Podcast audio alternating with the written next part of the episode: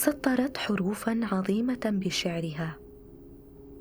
وثقت ووصفت الألم بملء فمها. عبرت عن نفسها فكان صوتها صوت كل أم كويتية ثكلى. تحملت ماضيا شاقا ككل الكويتيات. من أسر العادات إلى الفقر إلى العمل تحت حرارة شمس الكويت الحارقة. لكنها ما لبثت أن تجاوزت كل هذا. لتظهر بقوة في مجال الشعر الشعبي. لنتعرف معا إلى قصة الشاعرة الكويتية موضي العبيدي.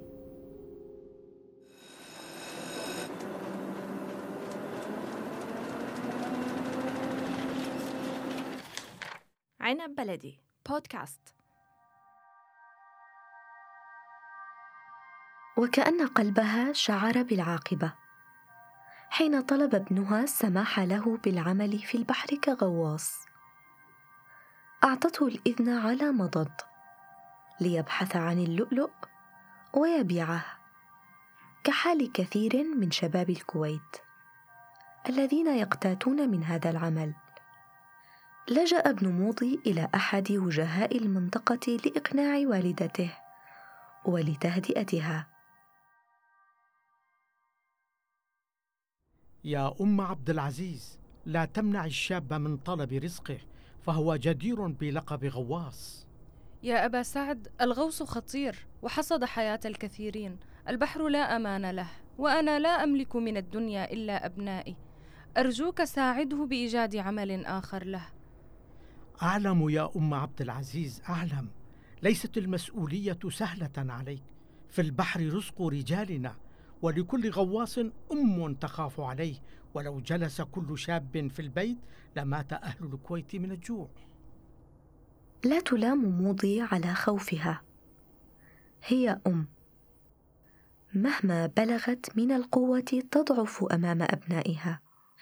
ولتحافظ على الأمل بعودة ابنها خطبت له إحدى الفتيات من المنطقة. ليتمسك بالعودة من البحر. وتتملكه اللهفة.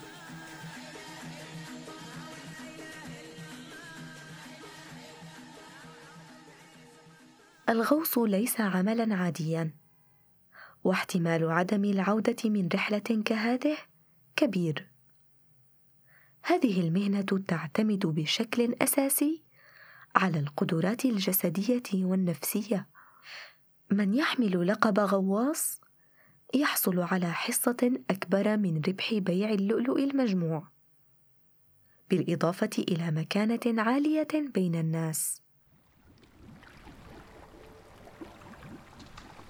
ينزل الغواص إلى أماكن عميقة في البحر. دون أجهزة الغوص الحديثة. معتمدا فقط على طول نفسه. يربط خصره بحبل ويمسكه بيده. ليرسل إشارة إلى الشخص المسؤول عن سحب الحبل بعد انتهاء الغواص. وإن غاب هذا الشخص لحظة واحدة أو جاءت موجة أخذت الغواص بعيدا أو هاجمته إحدى الأسماك الشرسة. قد يفقد حياته ويموت.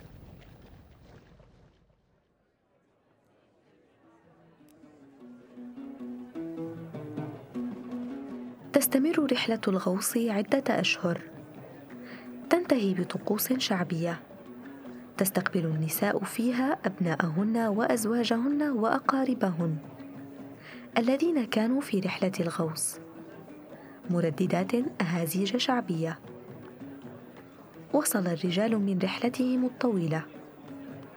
أخو عبد العزيز واسمه محمد. سأل العائدين. واستوقف كل فرد وسأله عن أخيه حتى وصل إلى الشخص المسؤول عن قارب عبد العزيز. أين أخي يا رجل؟ أنا لا أراه بين العائدين. اصبر يا رجل. في الحقيقة أخوك مات في البحر وهذه حال الدنيا. ماذا تقول؟ أخي عبد العزيز تأكد أرجوك. ماذا سأقول لأمي؟ ابتلعه البحر أم التقمه الحوت؟ أم مات مختنقا؟ إنها هناك تنتظره. كيف سأعود إليها حاملا ملابسه فقط؟ لم تحتمل موضي خبر موت ابنها عام 1895 وانهارت باكية. ذهبت حاملة ملابسه وأشياءه. متجهة إلى أبي سعد. الذي نصحها بالسماح لابنها بالغوص. توجهت له بقصيدة صاغتها بحروف من الألم والعجز. نطقت بما في نفسها. صاحت بكلمات خلدها التاريخ. قلب حزين ودمع عيني يسر طوال الليل والنوم جفا. في مرقده كنا بنار يصلي. على وليف سمت الحال فرقه الطيب اللي للقرايب يهلي. مدري تراتير أزرق الموج والداء ولا كلها الحوت يا كبر غلي. وصارت من خلالها شاعرة الكويت الأولى. صدرها لم يعد يتسع للفاجعة. صاحت معاتبة كل من مر أمامها. تبحث في الوجوه عن عبد العزيز. لا تجده إلا في كلماتها.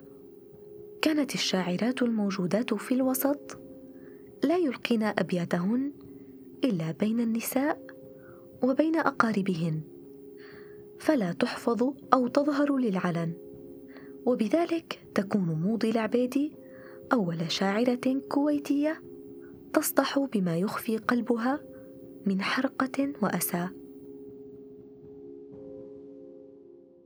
كابدت سنوات من الفقد والآلام. عاشت على ذكرى طيف ولدها عبد العزيز. أعانها ابنها محمد على الحياة وتأمين سبل العيش. عمل جاهدا لإلهائها عن مصابها ليعيد الابتسامة التي فقدتها على مدى سنوات من غياب ابنها الأول. نجح محمد في ذلك لكن ليس لفترة طويلة.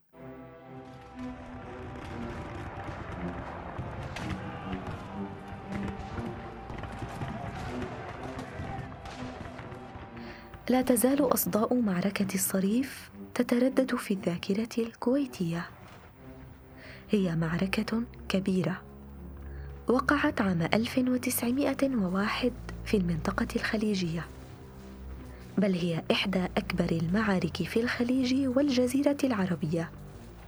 بين إمارة الكويت بقيادة الشيخ مبارك الصباح وإمارة جبل شمر شمال غرب السعودية. بقيادة عبد العزيز الرشيد. وعدد من القبائل إلى جانب كل من الطرفين للاستيلاء على حكم المنطقة. حشد الشيخ مبارك الصباح قوات كبيرة لمهاجمة ابن الرشيد. في هذا الوقت كان محمد ابن موضي العبيدي يترقب ما يحدث ويعمل بالخفاء.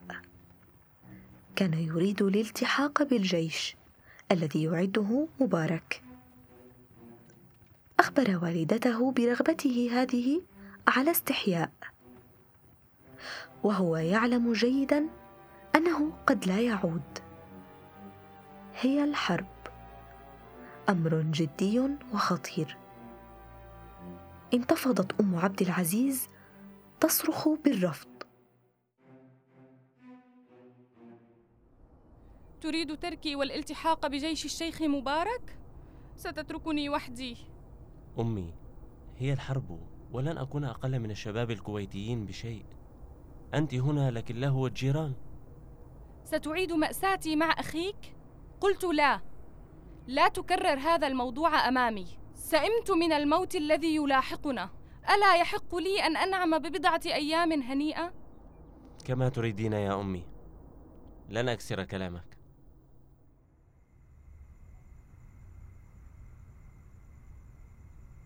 بعد حلول الظلام. غرقت موضي بالنوم العميق. لكن ابنها محمد كان متيقظا منتظرا لحظة نوم والدته. لينتهز الفرصة ويجمع ملابسه ويرحل متجها نحو الجيش الذي أعده الشيخ مبارك.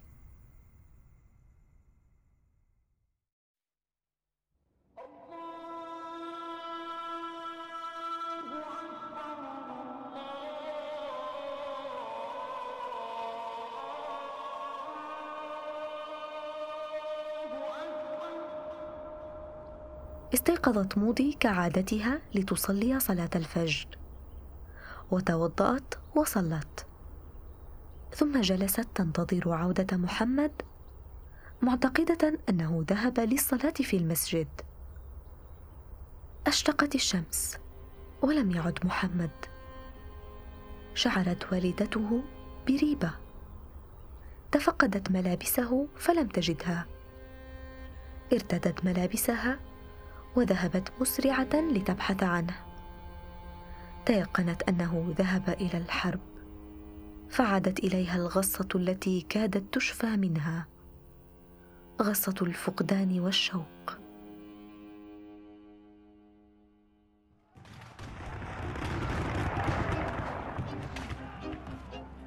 بدأت المعركة. أمر الشيخ مبارك الصباح جيشه بالهجوم. وأخو الشيخ مبارك أعطاهم بعض النصائح. يا قوم يا قوم حضروا أنفسكم واصبروا. قاوموا حتى النصر. فالجيش ابن الرشيد لن يترك منكم أحدا على قيد الحياة إن هزمتم. لكن إياكم والعجلة أو الاندفاع والتسرع. تمهلوا عند الهجوم وامشوا على هونكم. لم يستمع الجيش إلى التعليمات ولم يلتزم أحد بها. تراكضوا وتدافعوا متيقنين أن النصر سيكون حليفهم لأنهم أكثر عددا. ثم بادروا بإطلاق النار على جيش ابن الرشيد. واستمر جيش ابن الرشيد بالتقدم حتى التحم الجيشان معا. كان النصر بداية لجيش مبارك الصباح. لكن خطة هجوم اعتمدها جيش ابن رشيد. قلبت الموازين. بالإضافة إلى الرياح والعواصف التي لم تكن من مصلحتهم فهزم الجيش وعادوا أدراجهم.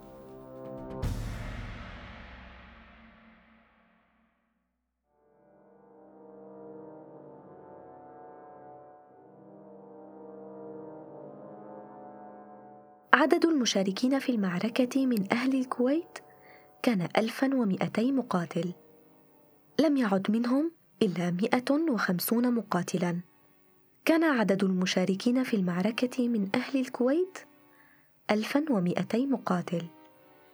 لم يعد منهم إلا 150 مقاتلا. كان من ضمن القتلى محمد ابن موضي الثاني. جاءها الخبر كالصاعقة.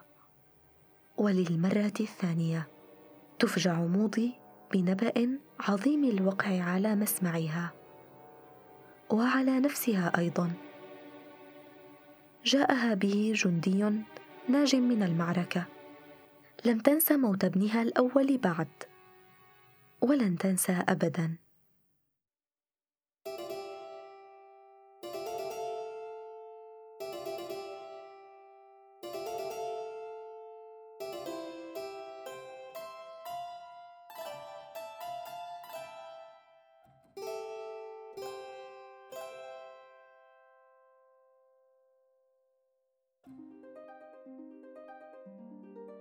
لعله ما يسمى بالألم العبقري الذي تغنى به الشعراء.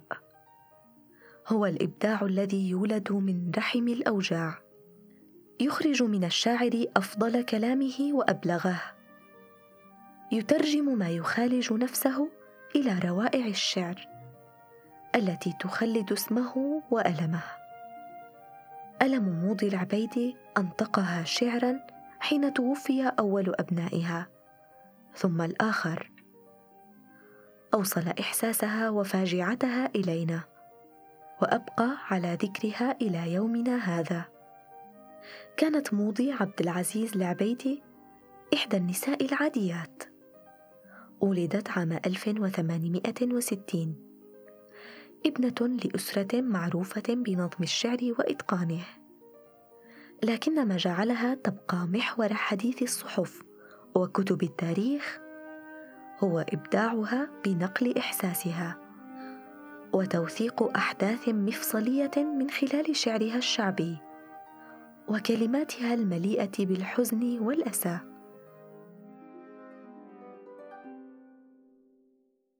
في الكويت عام 1921 توفيت موضي في بيتها. تاركة أبياتا شعرية محفورة في أذهان أهل الكويت. رحلت موضي. ونجحت بإظهارها معاناة الكويتيات كلهن. كثير من التضحيات يقدمنها. لكن حياتها سلطت الضوء على كونهن مضحيات صابرات. مساندات للرجال بتفاصيل كل شيء. رحلت والغصة في قلبها على ولديها. موضي العبيدي خنساء الكويت.